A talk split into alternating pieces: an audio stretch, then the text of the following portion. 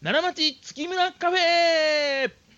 皆さんこんにちは太くて朗らかと書いて月村太郎でございます昨日に引き続きましてですね奈良町月村カフェではなくですねラジオ関西でお届けしております「こんにちは月村です」という僕のラジオ番組をですねお届けしますので1月23日放送分のね後編をお届けします後編でございます前編から聞きたい方は昨日のやつ聞いてくださいお願いします月村太郎岩本茜オーダースーツ専門店月村こんにちは月村ですはいそれではですね、えー今週は僕からですね、えーオーダースーツ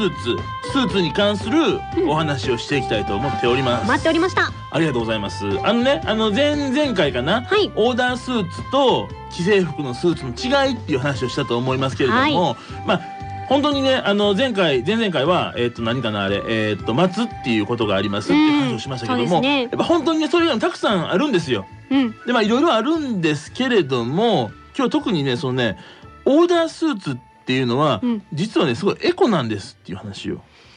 あんまピンとこない内容かもしんないいや、これなんです。あんまりだからね、あの、買う側って、うんそこまでそれは意識しないと思うんですけど、まあねまあ、作る側僕たちからしたらそれってすっごい大きい問題で、うんまあ、何かっていうとねあの、はい既製服っていうのはあのスーツをあらかじめ作っているわけですよ。出来上がってますよねで、うん、それを店舗に並べて、うんお客さんに一着一着見てもらって、あったサイズのものを販売するっていう方式をとってます。はいでそれに対してオーダースーツっていうのは店舗にあるのは生地だけなんですよね。ああそうですよね一から作るからまあ、もちろんね、あの、採寸するために、あの、仮縫い代わりの見本服っていうのは、あの、実際に、まあ、あらかじめ作っとくわけですけども、うんそれをまあ、店舗に、まあ、50着ほどあればね、うん大丈夫ですから、はいそれ以外っていうのはお客様から注文いただいて、うん注文いただいてから、縫製工場で作って、お納めするという。あのー基本的にこの無駄なものを作らないっていうのが、うんオーダースーツのやり方なんですよ。うーんそうか在庫がある、まあ、既製服っていうのは、はい。じゃあ流行りすもあったりとかしてうん。でも古いものもうん。多分古いものっつったらひ失礼だななんだろうまあ定番の商品もあって、うん。でもやっぱりこうお客様ってどれを選ぶかって分からへんから、うん。こうねなんかやっぱりでも余ってしまったらそれを捨てちゃうってことですかそういう、そういうこと、そういうこと。めっちゃねそういうことですよ長くなっちゃったけどめっちゃ探り探り言ってましたね。うんでも合ってますよ。合ってますかそのその通りなんですよ。あのでもたくさんいらっしゃいますからね。うんあの非常にわかりやすいところで言えば、僕は体のサイズがすごい大きい。うん岩本さんは割とコンパクトな方でしょ。もう多分 SS でも入ります多分きっあとあ、そうやねんね。うんたまにいるよ私子供服の150センチなんて着れんねんっていう人私いやいる子供服の方がな割とねあの安そうでなデザインいいの売ってるからその方がいいし150センチだったら全然入るからっていう子いるわ私そうですあーそういうことやうね。んでまあねそういう方にも逆の大きい方にもうん合う商品の基本的に用意しなあかんわけなんですようね。んでそれに対してでもどこが売れるかって言ったらやっぱりど真ん中のサイズしか売れへんうんわけなんですよね。でそういうことでやっぱりこうあの売れにくいものも当然生産しなくちゃいけないし。はいそれをまあ最終的にプラマイゼロでね、うん100%全部売れましたっていう風な生産計画を立てられたら一番いいんですけども、はいやっぱなかなかそれって難しうーんい。やっぱあの、ねほら、僕はあのースーツ屋さん行ったら大きいサイズと小さいサイズだけね、はいすごいあの、在庫消化のすごい安く販売してますっていうのあるの見かけることもあると思いますけど、はいつまりそういうことなんですよ。結局値段を下げて、最後その売り切っちゃうか、うん売り切れなかったら、最後廃棄もしなあかんからね。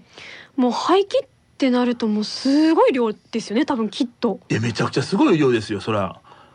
まあだからねこれもったいないわけなんですよ。まあうんもちろんこれもその商売上ねそんだけ揃えないといけないしすごいあのスーツ屋さん広い店舗のところもありますからうねんそこを埋め尽くす商品を作ってきちんとお客様に見てもらって満足していただくっていうところもあるから、うんまあ、そうしないといけないもんですけどやっぱりね、ん僕たちっていうか職人さんも結局ね最後捨てちゃうスーツを作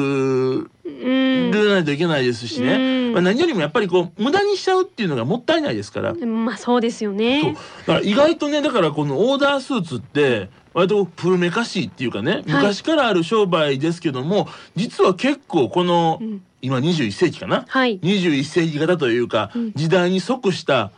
割とこの今風なねビジネスでもあるものを無駄にしないっていうね今今風なビジネスでもあるんですよい。やそうおっしゃっているところに水を差すかもしれないんですけど、はでもきっとそのオーダースーツも、まあ、生地を、まあ、取り寄せたりとか、はいはいはい。それでまああのストックしとかないといけないと思うんですけうど、んそこら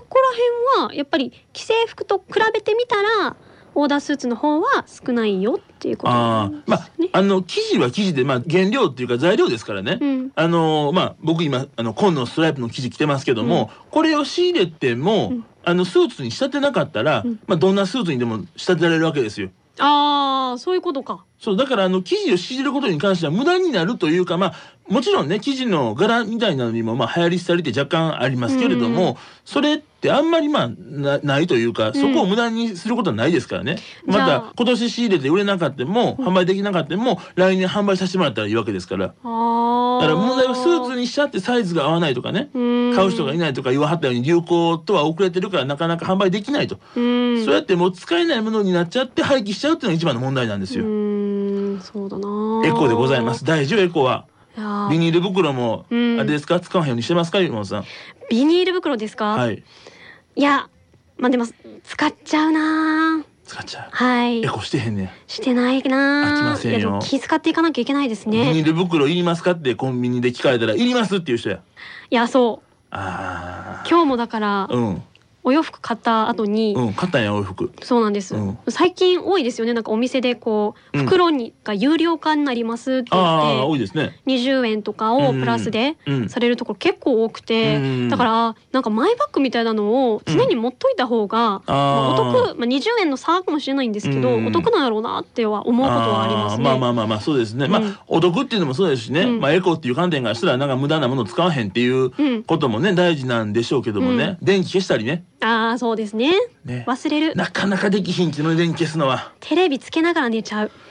あ、それすんねや、そんなうんん、。しちゃいます。あかんわ。まあ結構なんかあれやね、いろいろ浪費してそうな感じはありますね、山本さんは ほんまですか、ういやーん。そんなことないんですけどね大丈夫ですかうん。まあでもそういうね、エコ。まあ考えること大事ですからね。はいまあっていうのがね、これね、あの、地球のことっていうか、環境のことをね、考えたエコっていうのが、まああの、ここまでの話で、はいもう一個のエコもあってね、おう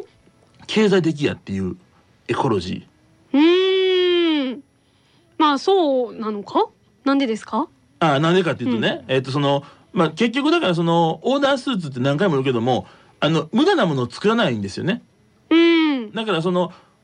無駄なものを作るコストもかけないっていうことは、うんトータルしてその無駄なものを作ってる既製品よりも、うん無駄なものを作らないオーダースーツの方がうん基本的に安いはずなんですよ。あーあじゃあその都度、うん、まあ、なくなってきた生地をまたこう、まあ、購入するっていうことで、うん、なんかこう経済的に考えたら、うん、余分なお金もかかんない、うん同じこと言ってますね今ね私ねうんうんうんだからあの嫌なものを作らないからねうん既製服っていうのはあのたくさん作ってたくさん販売して廃棄もしちゃうけども、うんオーダースーツってのは廃棄をしない生産方式だから、うんあの無駄なものを作る既製服よりも基本的に安いはずといううーんのが、まあ、オーダースーツの理屈でそうだからあの本当はオーダースーツの方が既製服よりも高いイメージをねうん皆さん受けてらっしゃると思うけども作る上ではそうそういう原理原則だけで言えばオーダースーツの方が既製服よりもエコロジーとかその安いって意味でのね経済的っていうのあがーエコになる安いんですよね。そうですねそうで月村はそれを生かして着数もあの既製服を販売させてもらうぐらいにね、うんたくさんオーダースーツを販売することであのより良いエコなオうんーダースーツを安く販売させてもらってるっていうのが月村のオーダースーツなんですという。三着三着三着五万円でおなじみ。こんにちオーダースーツ専門店月村は月村です。皆さん改めましてこんにちは、えー太くて朗らかと書いて月村太郎です今日は僕から、えー月村の情報をお知らせします皆さん月村の税別3着5万円のオーダースーツをご存知でしょうかオーダースーツは値段が高くてなかなかチャレンジすることができないそんな意見が多く一人でも多くの方に少しでも気軽に初めてのオーダースーツを挑戦していただきたく、えー僕たちが開発した商品です3着あれば月曜日に1着目火曜日は2着目水曜日は3着目そして木曜日は月曜日のジャケットと火曜日のパンツというように1週間3着のスーツを使って毎日スキマのスーツをえ着ていただくこともできますもしすでにたくさんのスーツをお持ちで1着だけ試したいそんな方がいらっしゃれば3人で3着という買い方も OK なんですお友達同士で3着やレディーススーツもありますのでご夫婦やカップルで3着も OK 親子でご来店されるお客様もたくさんいらっしゃいますいろんな買い方のできる月村の3着5万円のオーダースーツをぜひお試しください兵庫奈良大阪京都滋賀東京に15店舗オーダースーツ専門店月村です月村太郎岩本茜3着5万円オーダースーツ専門店こんにちは月村ですはいというわけでですね、はい。えー普段はこれ撮影撮影違うね収録してから、うん。えーここに来るんですけれども、はい今回あの収録できなくてですね、はい店舗情報をですね、えー僕今読みましたねこれはでも ねこの文字をこれ改めて読むというのは怖いもんですねもうなん か、さはいっきよりももうね、はい額に汗がすごいですよ。ぶわっと出てきましたよ、なんかこの読み間違えたとかね、うん。あったり次何読まなあかんねやろうと思ってもう久しぶりですよこれはもうあの、中学校の頃国語の時間であの、はい教科書読まされるあれねねまたそあれはれ、読まれへん漢字とかがあった時の恥ずかしさ。せやねもう本当に。笑われちゃうしねみんなからそうそうそうそう。クスクスクスって。やね漢字を間違ってへんかった僕あ、大丈夫でしたよ。大丈夫でしたね完璧でしたよ。そんなことですからね、皆さんえー、でもね、はい読むんじゃなくて伝えるんやという指摘が、はいただ今入りましてですね、はいそういうことですからあの僕も精進してまいりますという私も頑張ります。いやでもこれ難しいねうーん。これでもまた改めてね僕らもこのこう喋るというふうにやったらだって普段と違うもん僕が喋ってるのうん普段僕と岩本さんの喋ってるのでねはい。多分この番組中に喋ってる感じとはい違いますよ何か違いますか変なパワーが働いてると思うまあね、それはありますよ。このね、ねあのーやっぱこのブースの間。あまあですか、うん。悪魔のまあねまあそうです。魔力があるとそそんなことですからね、う。うん。いつ前も本音を言おうって言ってましたけど、うんいつ言えるの かぜひね、はい皆様の応援をいただいて頑張っていきますので、はいぜひメッセージを皆さんよろしくお願いしますはいメールは35アットマーク jocr.jp ファックスは078-361-0005おはがきは郵便番号650-8580ラジオ関西こんにちは月村ですでお願いします間違えそうになった危なかっまたあそういうことはい言いましたねちょっとなんか一瞬止まりましたけどねはい。間がありました。はいそんなことですからねぜひはい皆さん、あのメッセージいただければと思いますので、はいよろしくお願いいたしますそれではお相手は私太くて朗らかと書いて月村太郎と朱色の朱、音色の音、岩本茜でした。それでは皆さんまた来週さようなさよらこの番組はオーダースーツのぬくもりをあなたに月村の提供でお送りしました。